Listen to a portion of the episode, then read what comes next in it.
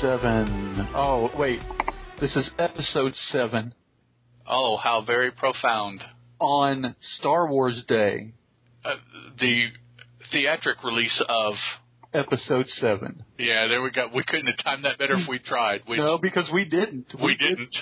so, I just, I just now realized when you said seven, I was like, ooh, that gave me goosebumps. so, so our, our podcast is destined to be successful now. We, we have, we have hit all the correct steps. Obviously, the Force is with us tonight, Yes. Uh, by the way, for those of you that may be new, I'm Ed. and I am Levi. be aware this is a spoiler podcast, and just so you're 100% sure that you've got the right show, we are a Marvel, DC, Star Wars comic book fan podcast. And for clarification, we are a spoiler show for the comics, not the movie. So don't think that if you're not going to see the movie that's coming out tonight, tomorrow, that you're going to have to wait to listen to us until you go see the movie. No. That's not the case. No, no. Every now and then, if something really ties in with one of the first six uh, movies, we'll just say the connection. Mm-hmm. But you know, we're definitely not out to tell you that Boba Fett dies or that all the Ewoks are blasted or Mm-hmm. anything like that. Yeah, they uh, all the all the Ewoks were actually given um, blankets by the rebels, and they all died. Yes, yes, because they had uh, uh. Yeah. Is uh, yeah. Yep. Uh, and actually, keep Ewok in in the forefront of your mind because I'll come back to it in just a couple minutes. But tonight we are talking about the miniseries for the Star Wars universe and perhaps of all time with the longest title that I am familiar with. yeah, no kidding. Now, this is the official title Journey to Star Wars The Force Awakens Star Wars Shattered Empire. Yep. Uh, It's four issues, fortunately, because it took like 15 minutes just to read the title. So Yeah, no kidding. we're, we're already into the show quite a bit. Um, And that's the show. yeah, there we go. So if you want to send feedback, you can send. I was um, kind of disappointed um, that for issues two and three, they decided that they needed extra art help. There was nothing really in the story that, that you know, there were no flashbacks, flash forward, history lessons, or anything that you know a, a different artist would really uh, help bring out. So the only thing I can figure is that the first artist was too slow. Maybe they were sick on those days. Si- uh, Perhaps he he or she Marco uh, is I, I guess his name um, did all of one and four, but required assistance on two and three.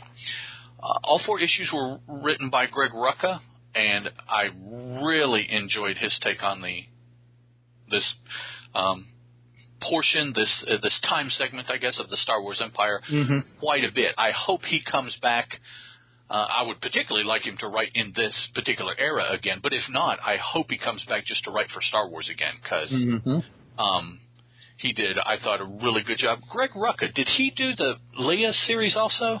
I don't know. Hold on, let me check real quick. Um, and that's funny because if you weren't going to bring that up, I was. Yeah, let me. Let me see. I, he Leia. sounds familiar, but I'm not sure why. and There's Vader. Yeah, there's Vader. come on, So- open up. It's back farther. Hang with us here, guys. I should have looked this up, but the thought didn't occur to me. No, it was Mark Waid. Okay, Oh, okay. Mark Waid who did the Yeah, Waid, Dodson, Dodson, and Bellaire. which I, I would like Mark Waid to try again because I think he can do better than uh, unfortunately he did with Leia, but I don't know, maybe not, uh, whichever. Um, okay, the artists on Shattered Empire, and that's what I'm going to call this. I'm going to Yeah. abbreviate it to just Shattered Empire. That works. Marco Checchetto, C H E C C H E T T O, Checchetto, I guess. Uh, Angel, um, Angel, Angel, I guess would be Unzueta, U N Z U E T A. Emilio Laiso, and then on colors was Andre Mossa, and letters was Joe Caramagna. I- I'm sitting here, and you guys can't see this, Levi. Fortunately, you can't see it either. But Terry is chuckling just all over the place at my profound trippage in trying to pr- pronounce un-American white Anglo-Saxon Protestant names. Right. You you are gringoing it up over Uh, there. oh, I, I am. I am. Makes you miss Kirby, don't it? Kirby. yeah, I know, right? Oh, Jack Kirby, Stan Yeah. Lee. Yeah. You know, these guys that change their names to make it easier for us white folk to pronounce. that, you know, they're, helping us out here. But, uh, yeah. So, uh, it goes without saying that if I did mangle those, uh, particularly the last names, I certainly apologize. I, it was on purpose. I, I do the best I can with, with what experience I do have. So, there, we- there we go. Hopefully I got some. Greg Rucka. I'm, I'm 99% sure that was right. I think you got the Greg right. um, Joe Caramagna. See, I'm not even sure if it's Caramagna. And and see, I, yeah. So, okay. Um, favorite cover, Levi. What was your favorite cover of this series? Well, we only had four to choose from in the entire series, whereas before, when we broke it up, it was usually five or six, Right. and then five. Um, I liked them all, yes, Okay. Because they all were very well. No, that's not true. I liked them all. Three out of the four were very dynamic, and with uh, the introduction of a new character, which was on three out of the four as well, it gave you. It was new. It was exciting. It was different. So I really dug that. Um, but my favorite is going to have to be issue one because it's got all the old uh, characters that you know you you knew and you loved in the original series right there on the cover. It's got Chewie, it's got Han, it's got Leia, it's got Luke, it's got Lando looking happy as hell, and I think he's clapping. Either that or he's saying how big of a piece of Ewok bread he wants. Yes, yes, he's Um, ordering. Yeah, he's uh, and then there's uh, R2D2, C3PO, and there are three Ewoks, and they're at the Ewok village, and there are the fireworks in the background in the sky, and you know it was just one of those. Oh, you know, Yep. Yep. I feel you. However, my favorite cover was issue four. mm-hmm. Um, it's got Luke, a rather um, able looking Luke. Yeah, Uh, he doesn't look like the swamp rat shooting farm boy uh, that we first met in the first movie, or uh, well, yeah, in the uh, fourth movie. no, first, damn it, Yeah, it's okay. I don't care what the numbers say. Um, you know, th- this is looking like a, a more capable Jedi, Luke Skywalker. I thought. Mm-hmm. uh, and a, a new character that I'll go ahead and, and throw her name out because actually she turns out, even though they really introduced two um, pretty pivotal characters, one definitely carries much more weight in the story than the other, Mm-hmm. uh, and that is Lieutenant Shara Bay. I guess is how you pronounce it. Somebody is sitting in a theater right now learning how to pronounce it, but I believe that's how it's pronounced and they they are fighting together. Uh, Lieutenant Bay and Luke. There's some stormtroopers, uh, some armored transports in the background. The short ones, not the long ones. And uh, very very exciting looking cover. I thought I, I enjoyed this cover. Mm-hmm. Now I do have a runner up for favorite cover and that would be an alternate cover. And I've tried to stay away from alternate covers because there's no guarantee that everyone will will see them. But there's an alternate cover for issue one that is a uh, movie still picture. And it- Oh yeah. it is of an Ewok. And I, I, I have always liked the concept and the settings for the Ewoks. Mm-hmm. It it looks like just a, a straight up photograph. Yeah, yeah, it does. uh, Ewok standing, got a little headdress on and holding a spear. Um, I'm sure somebody out there somewhere knows the name of this one. I have no idea. Wait, But, what was uh, the, what was the name of the most popular? I, I don't know. Do you remember? No, not not even remotely. Oh, okay. But um, just I, I, I really do like uh, the setting and particularly their village in the tree and all that. I just I thought the Ewoks were a really really good addition. Now, I kind what is Wicket? Yes, that's Wicket it. was the most popular. Yep. Um, I, I, I wish that perhaps the Ewoks had uh, been acted a little bit differently, uh, rather than the you know cute teddy bearish that they played on a more feral animal kind of race. I don't think they would have been nearly as popular. My preference, well, perhaps not, but that's so. So yeah, that that's my runner-up, the the Ewok variant, and that is a good place to lead into actually where this story starts for us. Mm-hmm. Now, uh, we open as we're following the uh, one of the rebel fighter elements, uh, focusing much on Lieutenant Shara Bay and her Green Squad during the battle for the second Death Star. The Battle of Endor. Right. Uh, Yavin, Endor, got to lower the shields to destroy to destroy the Death Star. Mhm. That that whole scene, if if you guys remember. So, um, we, we then you know we we start broadly following this battle, and then we we narrow our focus and we start following more particularly uh, Lieutenant Bay throughout the mission. Uh, the mission's over, and we see that she is kind of beside herself to find out information about another rebel, Sergeant Kess Dameron. Uh, she, uh, as with the, wh- which is interesting considering the tech involved, but apparently this battle is so massive and so many different fronts. All, all reports of deaths and casualties and, and even where people might have ended up have not come in. Mm-hmm. So she is concerned. She's looking for word about where Kess is. Did he even make it? So she's running around in the during the uh, the celebration scene. If you remember the celebration scene, that's what was in my mind with the Ewok party and the multi-tier houses, and like Right, Levi yeah. said, the fireworks going off in the background and all that. Um, there on the the forest moon of Endor, she is running around asking, uh, "Have you seen this person? Have you seen this this uh, troop, this squad?" So finally, um, she does manage to find out that Kess uh, did survive. Now, it's my understanding that the characters Shara Bay and Kess Dameron have a direct bearing on the movie that is premiering tonight. Mm. That's one of the reasons why this story was told Mm-hmm.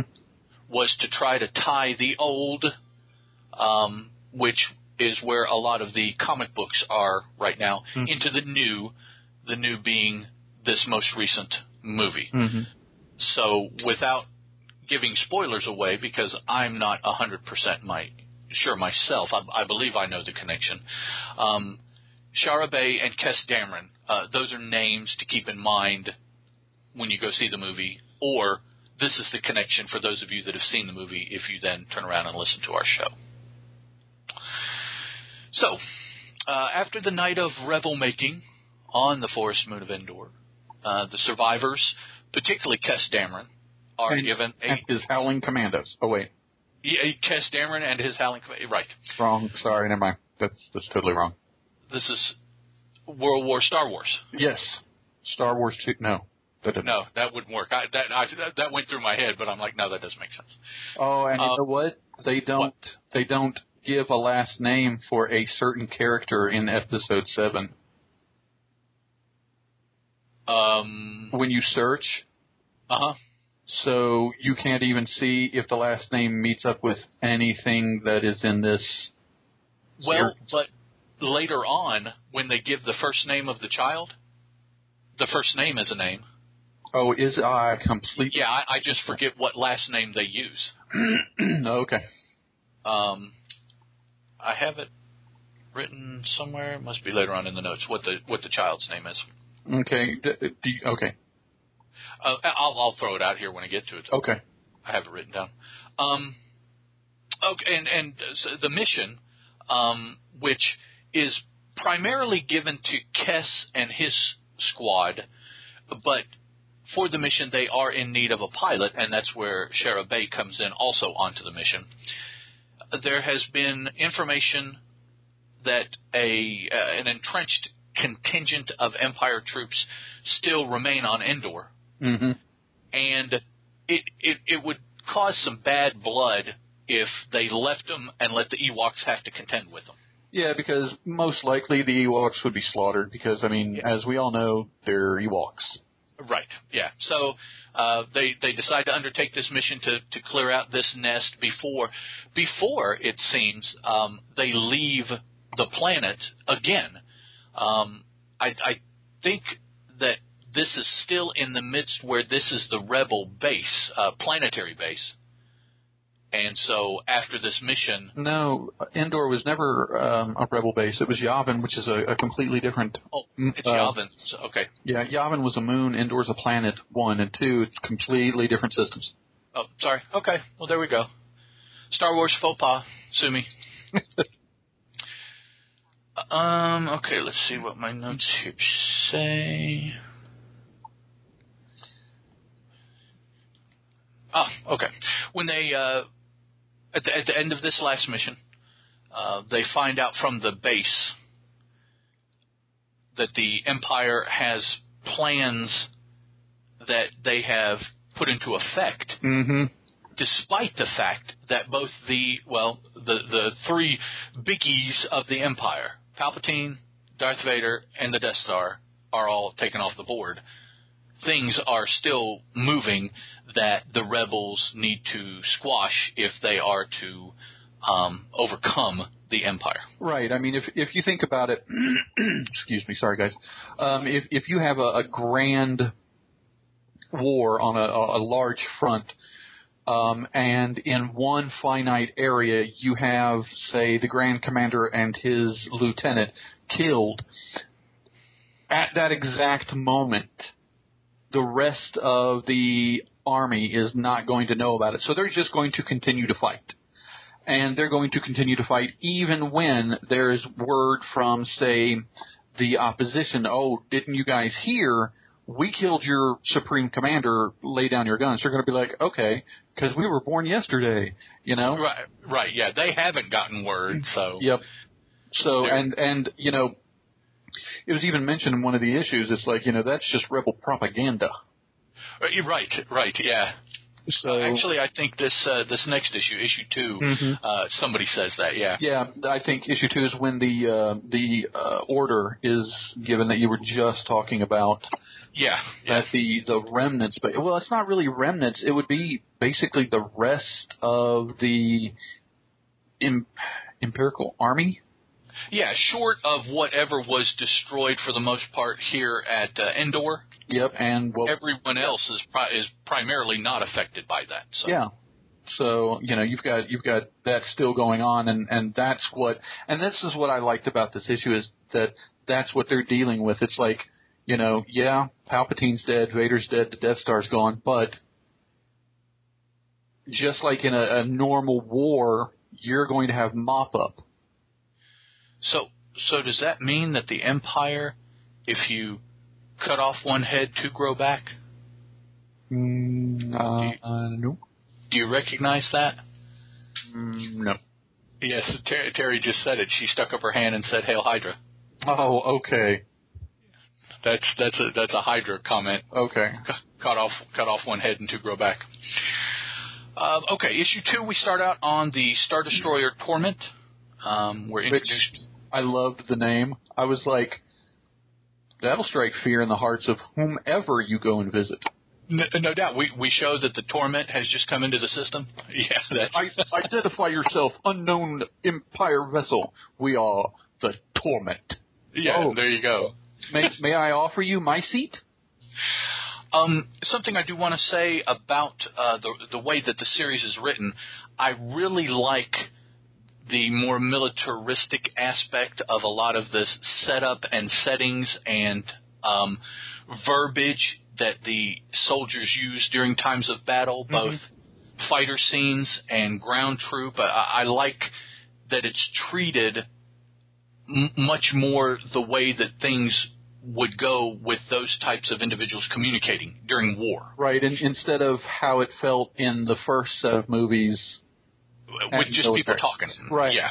yeah, Um, I do like that frequently when they change a setting, they give you the specific, um, you know, planet, location on planet, city on planet, um, rendezvous point, and then they name it and they tell you the ship that they're on. I, I like the precision with which they give locations in this miniseries as well. right. It was like you were being updated. Right, right. So this was, you know, up to the minute. Like, okay, now we switch scenes. First panel, left side, we have, you know, the Star Destroyer Torment, Outer Rim, Rendezvous Point, Victim. Oh yeah, good good rendezvous point for the for the torment. Exactly. have the Torment rendezvous at Point Victim.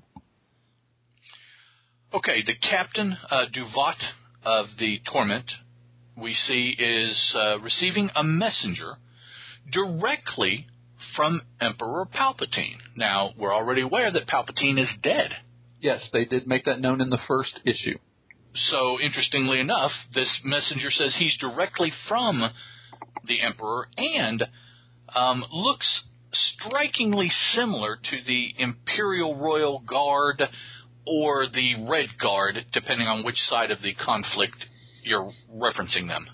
And Um, yep, I I know I, I noticed. I made note of the same thing. I was like, hmm, red. That means that they are the highest form of messenger because of the similarity similarity between them and the Imperial Guards, the way Right. they dress. And so I was like, this means that only the toppest of the toppest messages are sent by these guys, and they're probably as well trained or just under as the Imperial Guards. Possibly, I would venture to say, possibly even the same race. Uh, all all of which is shown by the deference that the crew of the Star Destroyer gives this one lone messenger. Yep. They're by themselves, but yet they strike just as much fear as any you know duo or contingent of the Imperial Royal Guard do. Mm-hmm. And there was there was only one other person in the series that could do that with their one lone presence, other of course than Palpatine, and that was Vader. Right, right. Um, the message was such, I guess, because it was from the Emperor himself, that the captain had the bridge cleared in Oh. order to take the message. Yeah, because it was for his ears only. So So no one else was able to hear it. Um, he then, you know, acted however he chose to on the material that was given to him by the messenger. hmm So we then cut to Stardic 4, Kawa City in particular, and we see that Lieutenant Bay and Green Squadron are again at it as the rebels are trying to clear out uh, another nest, shall we say, or uh, trying to free yet another city from Imperial control. hmm After the mission, we are introduced to Lulo, who was a Green Squadron member but is now leader because Green Squad Run, uh, Green Squad One was killed. Um, he is a species that I remember seeing in the original trilogy, but I can't place where. Um, I think maybe it was in the scene in the uh, cantina where Greedo and Han, where that scene was, Mm, okay. And I believe I recognize the race from there. It's a a, a reptilian race with a a very indistinct nose, if he had a nose at all. Um, very long, drawn out face, which um, later on in the series, Shara may, uh, Lieutenant Bay makes fun of, and he takes it in stride, like it's nothing. As a matter of fact, he's considered good looking by his people. Yeah, actually, that's that's right here. He's uh, Is it okay? yeah, it's you're you're talking about what they're doing right here. Um, he's like for a pilot. He is saying this to to her. He's a he's like for a pilot who just helped liberate Kama City. That's a mighty long face, and she's like this coming from a Duros, which is you know what his race is, which is a long faced, like Ed was describing, uh, race.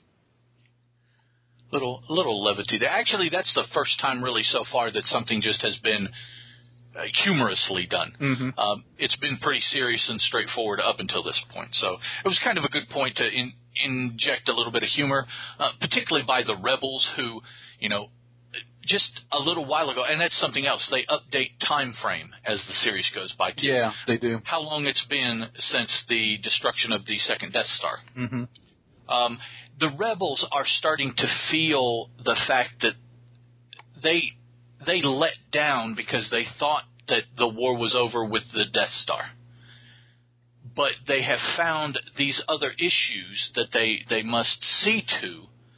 And so now they're starting to wear down with the thoughts of, will this ever end now? You know, it was supposed to end with the Death Star, but now it just keeps going and going and going like the Energizer Star Wars or something Right. like that. It's you know, it's it's just it seems hopeless because there's just there's so much out there. This is an entire universe, Em- Empire? empire. You know, that they're trying to tackle. You know, that'd be like, um, you know, Genghis Khan trying to eradicate the entire Roman Empire at the Mhm. time, and Yep. having to go from city to city to city to city. So, and and having honestly to to do it if he wanted to have any success on multiple fronts. Uh, yeah, yeah, really. All right, so uh, we see that uh, Bay uh, once again is concerned about her. Uh, um, I'll go ahead and say it. I, I'm not sure exactly when we find out, but her husband. Mm-hmm. Uh, that's what Sergeant Dameron is. They're they're married. They were married before they got involved with the rebellion, so they they have this. It's it's been a relationship that they've had throughout. Mm-hmm. Um, he is part. Sergeant Dameron is part of the Pathfinder squad, who is led by General Solo. Yeah, So that solo. Yes, uh, and their squad is kind of a uh, uh, like a black ops. So they go out, no radio contact, and then they just show up back. Yeah, no So radio they contact. hidden. They they call riding solo. Um, here is the son's name. His name is Poe. Oh, okay. That is not the name of the character I was thinking about. Okay. Okay. Um, so she she's also concerned about the fact that uh, they haven't seen their son, who is with Dameron's father. Oh, is it Dameron's? Okay, I thought it was her. Yeah, the the, the pater- right paternal is is male. yes. Yeah, he's with the paternal grandfather, uh, the the the child's paternal grandfather. So, Hmm. right, wouldn't that make it Dameron's dad? Yeah. Yeah. Okay. Uh, on another planet somewhere, and, and we're never really told where that is, or the the child is i- intended to show that they are a family, and that's really all that the child is used for throughout the series. Yeah. It, it doesn't come up. Nobody kidnaps the child and holds them for ransom until they can get, you know, nothing like that. So, um, we've seen next that Princess Leia has been chosen by the rebel- rebellion for a mission to Naboo, and Bay, Lieutenant Bay, has been chosen to be her pilot. Uh, and I have pilot in in quotes, uh, pilot, but I, I imagine also truly a bodyguard because Uh, yeah. Bay, Bay is military. Uh, Princess Leia is not, so Mhm. she, well, theoretically is not. Read her miniseries. Oh, don't, mm. I, I thought this was a much better representation of Leia. oh my God! So did I. Had had this writer written the Leia series, it might have Yeah. actually been interesting. Yeah, I, I think it would have come off better. And just seriously, this little bit of what happened with Leia was more interesting, more thrilling, more captivating than the entire miniseries that was dedicated to her. True. I'll agree with that. And that's that's sad. Well, different, you know, different characterizations, different creators have different ideas, so one one we can just point to two and say, well, they had a better idea than they did. Yeah. Yeah. Uh, to finish up this issue, while Leia and Bey are on Naboo, there is an attack on the planet by one of the. Well, I mean, I, I guess it's fair to say one of the remnants, I, uh, a star destroyer. Yeah, it'd probably be easier just to say that. Uh, uh, starts attacking the planet as one of the initial sorties in what is called Operation Cinder. Which was the command that was uh, given by the Emperor that was the message from the messenger to this captain to Right. initiate Operation Cinder. Very reminiscent of the command that was Mhm. given for the clone troopers to turn. Yep. Um, everybody already knew what they had to do. They just couldn't do it until the word was given. Right. And then all these different parts of the empire went out on all these separate strategic missions. Mm-hmm. Um, we don't really know, and I, I think we never really find out what the um, end point of the missions were. Someone in in the story supposes Yeah, that it was the protection of uh, information and assets and Yeah, yeah. Yeah. But but from the Empire side, we never hear uh, what the point was. We just know that these things are occur- occurring concurrently. yeah. Uh, we may only be seeing one or two, but there are multiple happening at, at you know approximately the same time throughout the throughout the Empire. Makes you wonder how many of those messengers he had. Uh, I yeah, I, I would think high dozens to hundreds to really be able to mount anything effective. Right. You know, almost perhaps as many as there were star destroyers at this time. Which who knows? I mean, that's the that's the aircraft carrier of the Empire, Right. basically. So who knows how many there were? All right, moving on to issue three, we uh, catch up finally with Sergeant Kess Dameron. Uh, first time, really, that the story has focused on him in any significant, meaningful way. Uh, we see him and uh, he, his compatriots in the Pathfinders. They're on a black mission to infiltrate an Imperial black site on the Wrath of Tehran. Uh, I guess that's the name of the planet or planetoid or whatever it is. Um, when when we see them, it doesn't necessarily look like it's the most hospitable place to build a, a base or a, a whatever this turns out to be. That's a wretch, dude. A wretch. The wretch of Tehran. Oh, wretch of Tehran. I'm sorry, not wrath. That, that's even odder. Yes, sorry. No, I'd, I'd say probably the this planet or rock or moon or whatever was named for you know like a god because the uh, like you said it looks incredibly inhospitable and so you know it it was probably one of those oh my god it's like the wretch of Tehran you know some lowly thing. And so that's that's what I'm figuring. Um, so after we see, after we, we catch up with the Pathfinders as they attempt to infiltrate this site, we cut back to Naboo, and we see that uh, the attack by the Imperials has led to uh, a catastrophic overload of the meteorology of the planet. Uh, basically, things have been set in motion to where the planet is going to weather itself to death mm-hmm. massive storms, uh, out of control tides and rain, and you know just massive lightning, high, huge voltage lightning strikes that like Mhm. manage to destroy buildings. They're so huge, and and so um, we we saw the Imperials do something. Um, we find out more specifically here what they did uh, in this issue. They um, subverted satellites that Naboo already had in orbit to help control the weather, Mm. and caused they caused those satellites to turn the weather harsh. And so satellite after satellite after satellite did this, causing the systems to magnify on Naboo until they just went out of control and started trashing everything. Yep. So we have Leia and Bey and Queen Soruna, who is the sitting uh, monarch, I guess it would be. Yeah. because it's only a queen. So. Right. Um, as as they get together to see what they can do to somehow fight back. At this point in Naboo's history, they have been demilitarized by the Empire, so they really don't have much. Uh, but Soruna remembers something that may be helpful. Um, turns out that she does have some uh, merchandise, some equipment that these ladies and the queen herself, who feels that she can't have someone do something if she's not willing to do it herself. See, now I, I that really made me like this queen, and what she said just made me admire her. Oh, absolutely. I, I agree. At this point in the story, I'm really, really wrapped up and really enjoying these things. I'm, I'm being surprised. I'm being caught off guard. It, it has a very cinematic feel to me right now. Yeah, it does.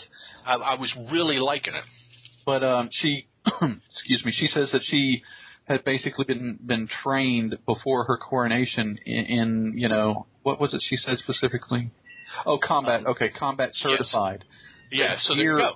The year before I was elected, and of course she has, you know, her, uh, I guess, general, um, that you know is with her, just like Padme had with the hat and the the back covering scarf thing, and Right. he's like, you know, um, you know, I, I have to on the on the the strongest possible terms, I must object, and and she's like, Captain Coro, your objection is noted, and this is what made me admire her. But I would no sooner.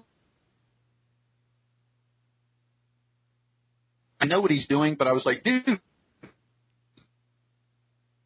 your- handmaidens go, and she's like, but I would no sooner ask one of them to sacrifice what I am unwilling to sacrifice myself, and that that's one of those slow clap moments. Honestly, you know what I mean? Oh yeah, absolutely. absolutely. I mean, it, that that's when you just you stand up and you slow clap, and you're like, go, girl. Um, I like Leia too, rather than just letting others figure out how to defend them as well as others. Leia very proactively says, you know, asks the Queen, "Is there anything you can do? Can you help us help your people?" Right. and so they all they all get swept up in this uh, counter attack on whatever. They don't know specifically what the Empire has done, but they just know they need to do something. There's a star destroyer out there, and our weather's going crazy, so there must be a connection. Now, their their communications were being blocked. Did they know at this point that there was a star destroyer? Because I remember Leia and Bey having a small conversation about, well, it must be this and it must be this and that's why the weather is like this and well, we've got to do something. So I think I don't I don't think that they knew exactly what they were up against at the time that all of these people are like, we're going to go and do something. Which Okay, I thought word had gotten to them that a star destroyer had entered the system.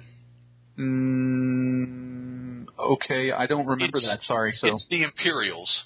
It's an Imperial remnant. It's got to be Princess. Uh, so they don't know for sure. right, Uh, she was she was supposing. Yeah, but Bey, who has been doing nothing but fighting Imperials at Mhm. this point, uh, feels, let's see, her captain of the guard, uh, an attack of some kind from orbit, that's all we can conclude, Your Highness. Right. So they, they kind of know why, but they don't know specifically why. Yeah, it's it's got to be Imperials, but to what extent, how much power is out there, what exactly is waiting for them, they Right. don't know. And so Right. this this queen who has known nothing but luxury since coronation is like, I don't know what I'm going up against, but I'm going to go out there with y'all and fight it. Yeah, I'm here, take take my queen stuff. Mm-hmm. that way you have it. You can pass it on to the next one. You know, if I if I don't come back. But, uh, Exactly. Yeah. Um, okay, we cut to back to Solo's team, and we uh, find that they infiltrate, um, take care of you know all the Imperials there. They get to the the data that the base contains, and they find out about this Operation Cinder. Yep. And most importantly, since Solo is there, that one of the attacks that are planned is directly at Naboo, Mm-hmm. and he's aware that Princess Leia is on a mission to from there, whatever. She could very well be there. Mm-hmm. Um, cut back to Leia and Bey and Queen Soruna. We see them counterattacking, um, holding their ground just barely, but then they just start losing ground because basically it's the three of them against a. I think it's just a star destroyer, but the complement of other things that a star destroyer has with it. Well, So- yeah, it, it holds uh, at least uh, who knows how many squadron Yeah. of Tie fighters, and so you know that's what the the Star Destroyer has launched is its initial, of course, uh, whatever, however many uh, Tie fighters. Um, against these three ships that are basically shooting down the satellites that are screwing up the weather.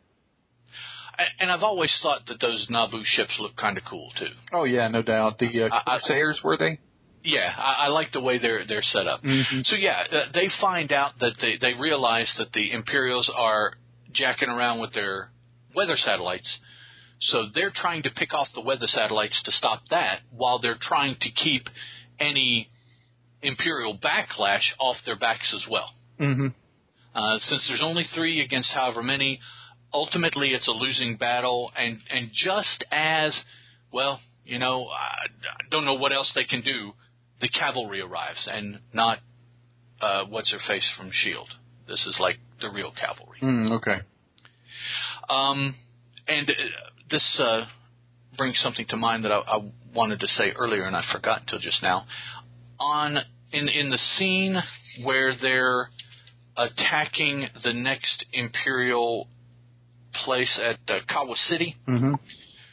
one of the ships they used to land troops was the exact same ship that they used in clone trooper scenes out of the movie to land clone troopers. Oh, okay. I thought that was a really cool connection that you know that they made it a point to look that up Mhm. to draw that to make that connection with what the the rebels had available as far as mechanics. Yeah, they got they got old equipment, so that that happens to be one of them. Oh, And we've seen that several times in several of the series. The the uh, roly droids with the uh, protective force fields Mm-hmm. that that were on was that on uh, Oh, they were at a couple different places, but they were uh, Palpatine's ship? yeah, they were battle battle droids. battle droids yeah so um, and there is a reference in here uh, when they're talking about what's happening on Naboo they make a reference to the Gungans Yes. it's also happening to them Yep. so all, all of these little things that that have come up in the movies they're pulling in and and making more and more direct tie-ins with what and where the comic books are with what we already know from the previous six movies. So that's that's kind of cool because you could easily just not do that. Just write your story and just have it a story. Exactly. But somebody somewhere is doing enough research to make these, you know, 15 or 20 connections between each story and uh or multiple movies. And it, it just it's cool cuz it integrates the universe in my mind that much more. Exactly. It, it connects it connects the mm, ages. Okay, yeah, yeah. Yeah, which is hard enough to keep up with because you have three movies, and then you have three prequels, and then Mm. you have this movie tonight, which Mhm. is what thirty years after the battle that we see at the beginning of this issue. I think I read. It would it would yeah depend on when this one tonight is supposed to be taking place. I I don't know. I, I think that's what it, the, the the child that is referenced is close to thirty years old. Um. Okay. So that's that's that's the approximately uh, approximately wow that's the approximate year change I think from I guess what is six and uh, at least where seven starts. Yeah. Or uh, spoiler. Um, okay, issue four. Um, Oh wait. the Before we go to four, there was something else about three I, I wanted to mention, okay and this is again why I wish this writer would have written the Leia series. Um, something that they did was when you know it was determined that all three of the women were going to be the ones going up. Princess Leia says, "Okay, and Bey is going to be in charge. She's going to be flight leader." Because she's got the most experience. And I remember thinking, huh, that's funny because she would have never ever done that in the series that was supposed to be her own. The No, way no. the way they wrote that, she would have been like, "I know what I'm doing. I'm going to be in charge. Let's go and do it." But here, I mean, this actually made sense. You've got more combat experience and knowledge. You be flight leader. We'll do what you say. You know, and I was like, dude, I wish this person would have written her story. And even the Queen immediately deferred. Oh yeah, it's oh, that's a good idea. Good thinking. We'll do that. Yeah, I mean, you know, without even a, a second thought. So yeah, it, it's nice to see uh, who you imagine are intelligent people making intelligent decisions. Exactly, and it it it wasn't a deference to a man character, and Bey in no way is a masculine character. Bey is an in in charge, capable, and confident female character. So it it wasn't that the princess and the queen were deferring to masculinity. It was you know more, you've got more experience. You tell us what to do because we're about to go in a situation we've really not been in very much. Right, right. Or for Queenie over there at all. At, at all, yeah, really. So, but I just I really like that because that's that's the kind of that makes sense writing that really fleshes out a story. Yes, um, uh, and and that's for me that's that's particularly poignant because I'm um, while I read comic books, I also try to read uh, prose novels just to break up the monotony. And I'm in the midst of one now that I'm really having a difficult time with because the protagonist continues to do dumb things Yeah, I hate that. and uh, in in order to move the story along. That that's the only reason, and and it just it bugs me because in the type of situation and situations and environments they find themselves in.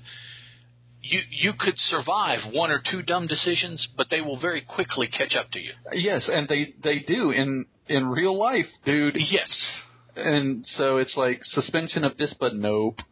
Yeah. See, that's just it. I can suspend certain disbeliefs much easier than others. Yeah. You know, magic and Mhm. uh, uh, laser guns and so. Okay, but people just doing stupid things, I just can't stomach. Exactly. It's like unless unless it turns out that a deity was specifically watching over them, dumbassery does not. It, I, I can't. I, I just. I can't overlook that. No, it, it is not rewarded. No. It is not. No.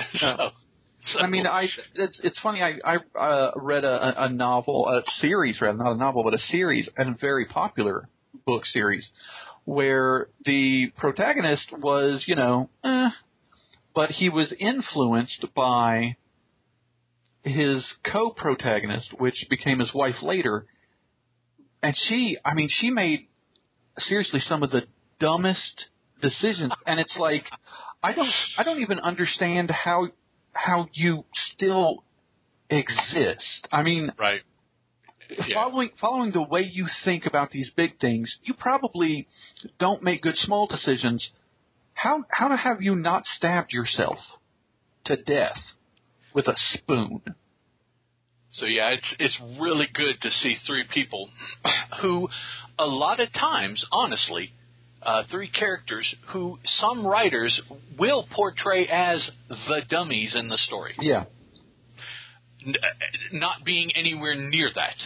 Uh, not only all three being uh, at at far superior levels than a dummy, but one is even intelligent enough to point out that another is even a higher level in this particular situation in capability. Exactly. They're all type A's, but none of them let their ego get in the way of what was important, which was defending Naboo. Right. The mission. Yeah. That's. Right. So, Mission okay. first. Um, opening issue four, we have reports uh, from the rebels as as a rebel uh, leader meeting that we're listening into. Uh, there are several planets that are thrown out there, which I think are pretty cool. I didn't recognize any of them. I didn't look any of them up to see if they're pulling these from other places, but right. I I didn't either. they're thrown out there for further reference, future reference perhaps. But again, the issue is that the Death Star's destruction turned out to be the start, not the finish. Mm-hmm. And so this war that has been going on for however long is just continuing to go on, even to the point that Sergeant Dameron submitted his orders to muster out. Uh, By all appearances, they will be accepted. He'll be allowed to, to get out.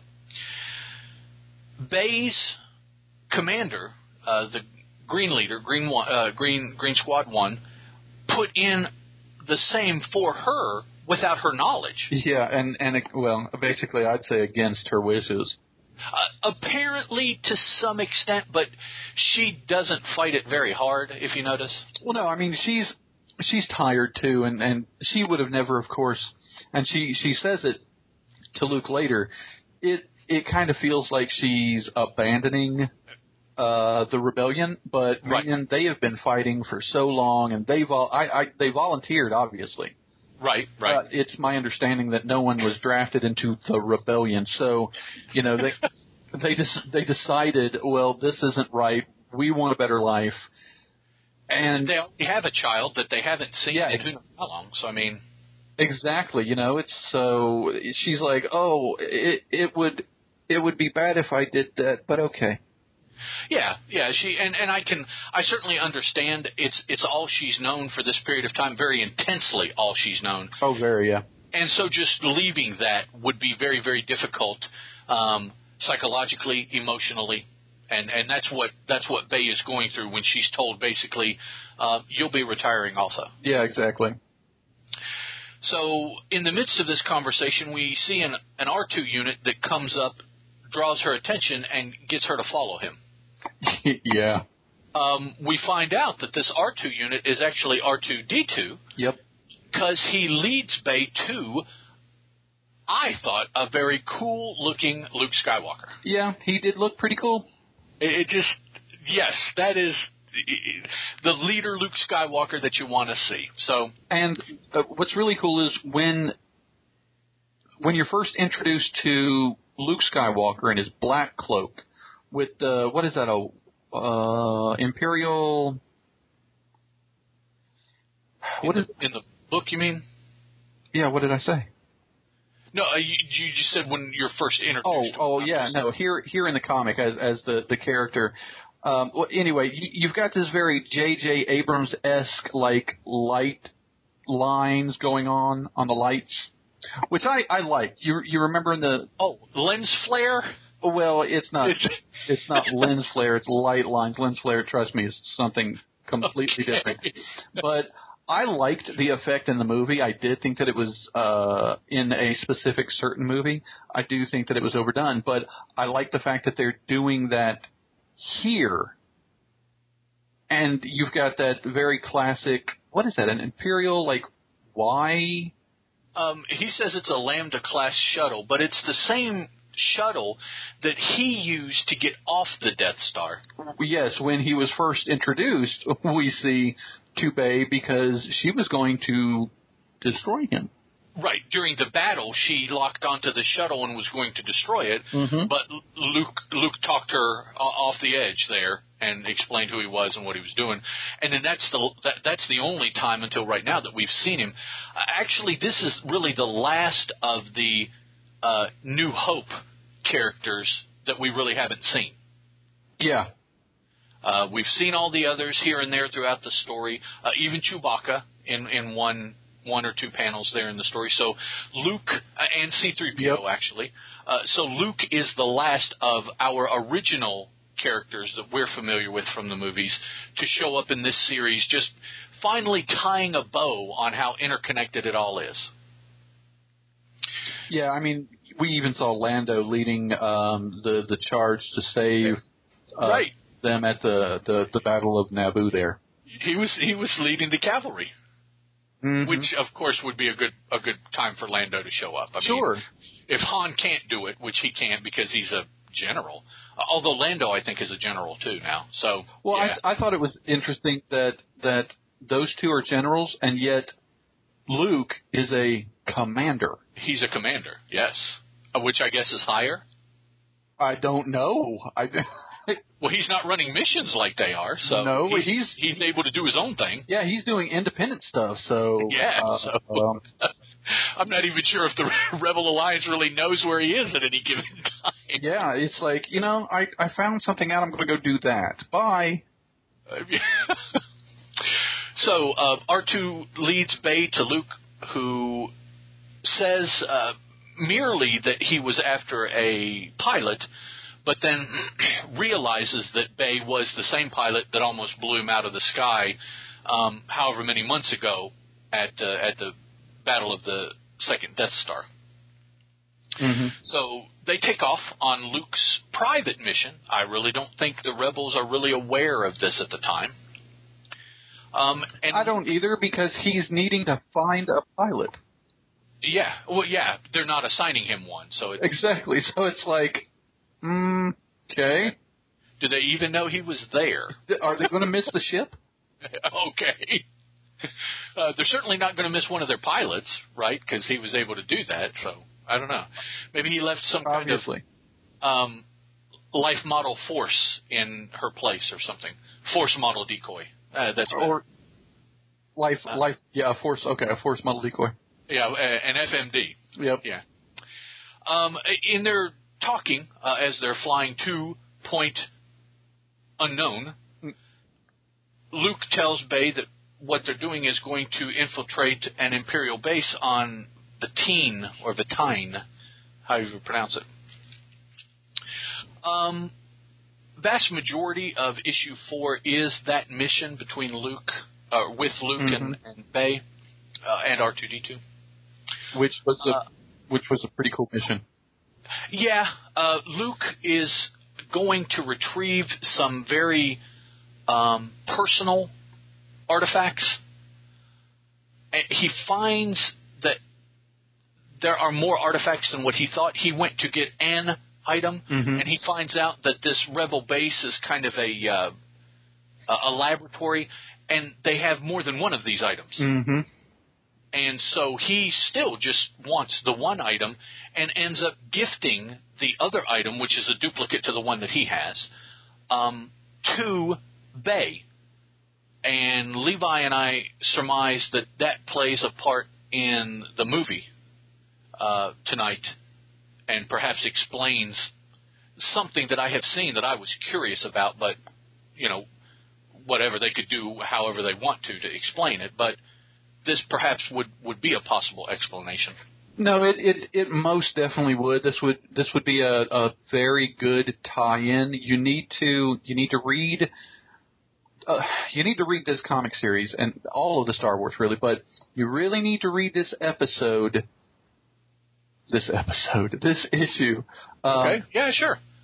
or yeah, to to really see what we're talking about. Because without seeing the movie, th- they they they build a really good story as to how things could go down in the in the new movie. They they really Right. do.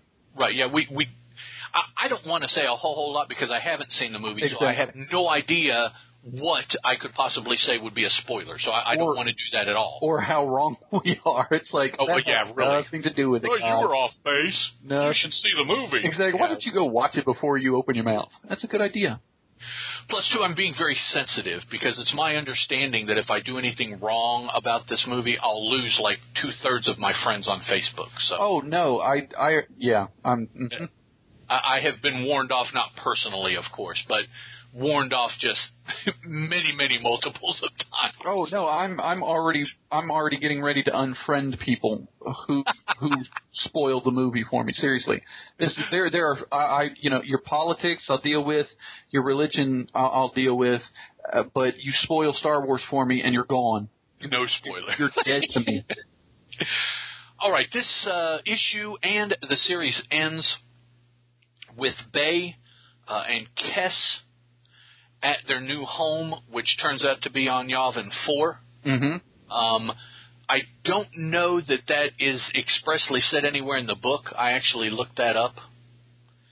Um, and yet another tie-in You can tell With- that it's you can tell that it's Yavin Four because of the temples of the. because uh, of the pyramids. Okay, yeah, um, I believe. yeah, they're there in the in the very last scene as they're walking back to their uh, houses, house wherever they live. Yeah, but I, I believe those temples were of the original alien race that was called the Sith. Before the Sith Force users adopted that name as who they were, there was an. Oh, ex- was that the name of the race? I, okay. There, there was a race, and I believe these were the temples where the original Sith race, um, I don't know, worshipped or did things, but they were an actual race of- beings Okay. that cool. had nothing to do with the Force. Right.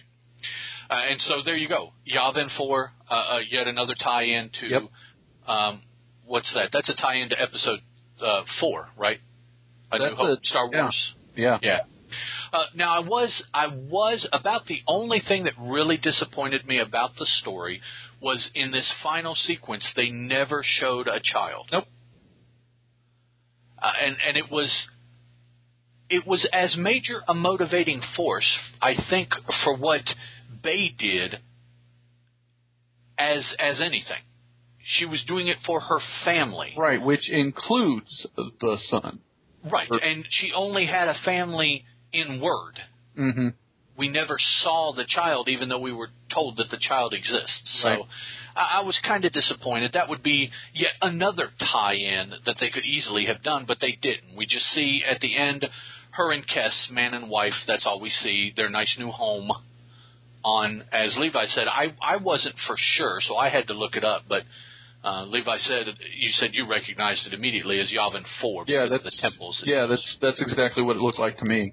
Uh, they look like Mayan pyramids to me. So. Mhm. Um, okay. And for those of you that are listening to your first episode tonight, um, before we rate the book, I want to ask you to go listen to the other six episodes. There's only six.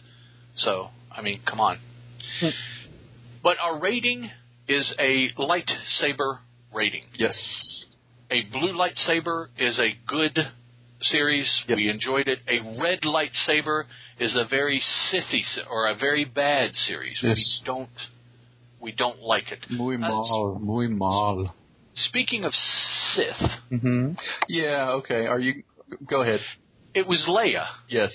and she had a vision. Yes. Was that Darth Maul? Yes. Okay, I thought it was. I was like, why are you having a vision of Darth Maul here? Okay. Uh, okay. So I'm I'm not going to explain that. What I will Oh. say, no, hold Okay. on. What I will say is, listeners, go to issue. Let me see if I can catch up here. Uh, it, they were on Naboo. Yes, right? yes, but So it would no, be okay, what? It was issue three. Two or three. Okay. It was issue three when um, the the Queen was opening the sealed uh, chamber that held the twenty year old uh, Nab- Oh, okay. Nabooite.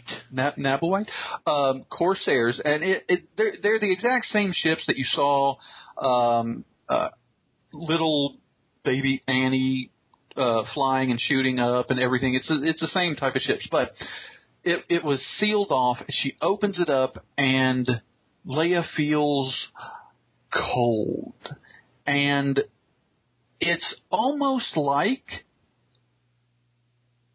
well go get the issue and you'll see. Okay. When, when we get done recording, you'll have to tell me because I may, maybe I understand, but I, I'm missing something huge here. Okay. So, and, and that's all there is. This one panel, um, a couple panels where she uh, contends with whatever she feels, and then they move on. So, uh, whatever it is is certainly not meant to be a big thing. But I, again, I guess it's another uh, Easter egg kind of tie-in that they must have done, and short of others that I might have just completely missed, this is really the only one that I saw that I didn't understand. I didn't get. Right. Uh, so there you go. I, I'm not the Star Wars nerd I thought I was. but okay, red and blue opinion of the entire four issue miniseries. Levi, go. Um, Blue, I liked it. I really, um, without seeing the movie, I don't know where the tie-in is, or if we're even speculating anywhere in the ballpark about the tie-in. But either way, if we are or if we aren't, the series itself was really good. It showed us a, yet again a different aspect of the universe, and you know I love if a comic, especially with the Star Wars universe, can do that, can show me a different aspect behind the scenes, between the scenes, whatever. So I dug it.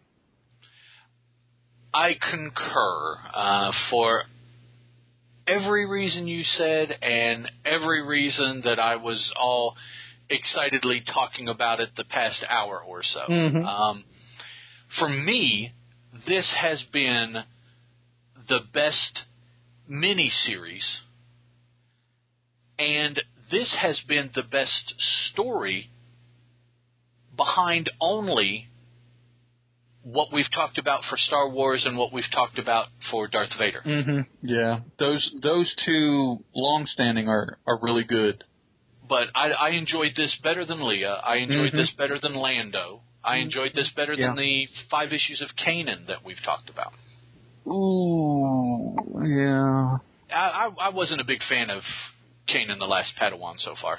Well, I I think maybe because I catch an uh, an episode of it here and and there, so I'm I'm better able to identify with putting the two together.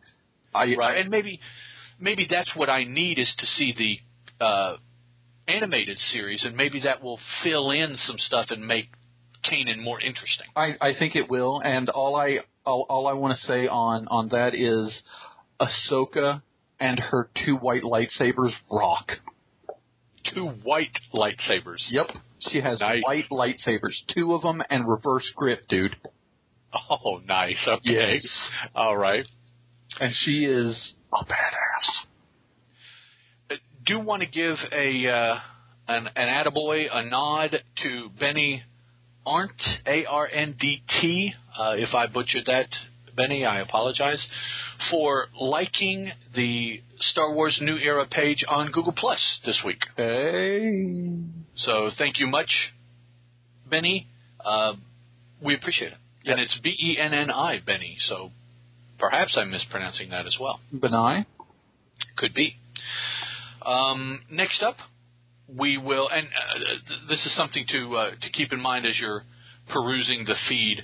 It may be a little while before we do another episode, probably longer than we have between episodes so far. Mm-hmm. Um, Christmas, New Year's, uh, we've got you know a week and a half till the turn of the year and uh, turn of the year, so it'll be maybe two ish to three ish weeks before we get another episode out. Yeah. Uh, but when we do, we plan on covering the Chewbacca miniseries. Oh because yeah. as we record this on Thursday the 17th, on Wednesday the 23rd, Chewbacca issue 5 is supposed to drop, and that's the final issue of the series. Yes. So hopefully um, that will. It will come out then, and we will be able to record it. Even if not, we'll have maybe another Wednesday or two for it to come out if it's going to be late, uh, and us still be able to record Chewbacca one through five, our, our coverage on it. If not, uh, there's plenty of other books we can do. We just really don't know what it would be until we just sit down to record. So Mhm. it's it's Chewbacca one through five or something else, and we're not sure of what something else is going to be. So hopefully we'll be able to do Chewbacca. Alrighty, for those of you that want to send feedback, a variety of ways to do it. BigTimeNoise.com slash Star Wars is the website. The Gmail email address is a new Star Wars era at Gmail. We have Facebook and Google Plus pages for Star Wars The New Era. And if Twitter is your preferred method, Teal, T E A L Productions uh, will tweet to us. And Levi, uh, last episode, you gave out your Twitter handle. Uh, Yeah, would you like absolutely. To this episode well? Okay. Yeah, absolutely. Um, it's just Levi Moore. Isn't it, or is it Levi Levi Limo Moore? A- anyway, just Levi Moore will find me, and if you'd like to, you know, uh, comment or ask a question or say how horrible we've been, um, absolutely uh, tweet me and I'll respond. For some reason, I've become more active on Twitter recently, so you know I will more than likely, if I'm not exercising or doing yoga, get back to you within a minute. So yeah, there you go. Um, I, I would put out a particular request. Um, this is for me. I don't know how Levi feels about this, so he may he may not want this, but for anyone that listens to this episode after having seen episode 7, let me know where this series ties into the movie. I don't need to find out about the movie, although if you get into that, I'm not going to be overly upset. I, spoilers don't necessarily bother me. But I, I certainly would like to know if anything that we've said is the case in the connecting of this miniseries to the movie without us having seen the movie. I, I don't know about that end of the story, just this end. Mm-hmm. So if any of the feedback is directed that way, um, before I say anything to you, Levi, I'll let you know what it's about so that you can decide. Okay, yeah, I, I, I honestly, I, I don't want to know anything about the movie until I watch it, and then, you know, okay. I, I can, I can read whatever anyone wants to say, but I don't, I don't know why, but this particular movie, I I really want to just find out everything that hasn't been shown in trailers that I can personally. So okay, yeah, sure, sure. I, I certainly appreciate that. Do you, uh, do you, have you made any plans as to how you're going to see it yet? No, because no? there are more than just me involved in doing so. So. Oh, sure, sure, sure. Um, I think uh, Terry and I are talking about perhaps seeing a matinee, like maybe Saturday or Sunday. Um, chances are, if we don't see it this weekend, we won't see it, which means we'll have to wait until we can get the DVD. Um, and see, that's that's I think what my issue is going to be. Wow, good luck not being spoiled for that I, long. I know. Which, that's which man. Which means I'm I'm either going to have to just leave society or just try and go like I don't know as, as soon as I can, so that it's just I I got to pop my head out back out of the sand. Uh, uh yeah, yeah, know? that's uh, because for a movie like this, um, you're you're probably waiting two or maybe three months. I figure before it hits DVD, as big as it's going to be. Yeah, and and every everything so. from you know your your family to the Huffington Post to uh, uh, yeah. local news is going to have something about that yep. movie, and it's just no, no, no, no, no, no, no, no. I can't. I don't know how long I can run, dude. no doubt, and not see something. You know, where, yeah, where can you possibly go and not see? That's yeah. So I, I think I, I finally may be motivated enough to just try to see something first release in the theaters. Usually, I can wait for the DVD. I, I don't care. Well, uh, my but, my my thing is the the other humans that I have to go see it with. If if I could like even if if they could just like beam it to my TV, I'd still pay the same amount of money. Just I don't want to go with all the loud humans. Yeah, I, I, I was wondering about that um, with all the people that are going to see it right now. Mm-hmm. It's like I, I hope, I hope that everyone that is in that particular viewing with them is of the same mind they are. Yeah, be and, quiet and watch and, the movie and shut up. Yeah, everyone can enjoy it. Now, this first first pulse of people, the majority should be really hardcore Star Wars fans, and so chances of that being what you get in the theater should be pretty good. Yeah, uh, but uh, who knows? Uh, that's yeah, that's the biggest problem um, nowadays with going to a theater is you don't know what else you're going to run into, and mm-hmm. yeah. So, all right. So uh, that's the end of the episode. I hope everybody that listens to this also enjoyed the movie.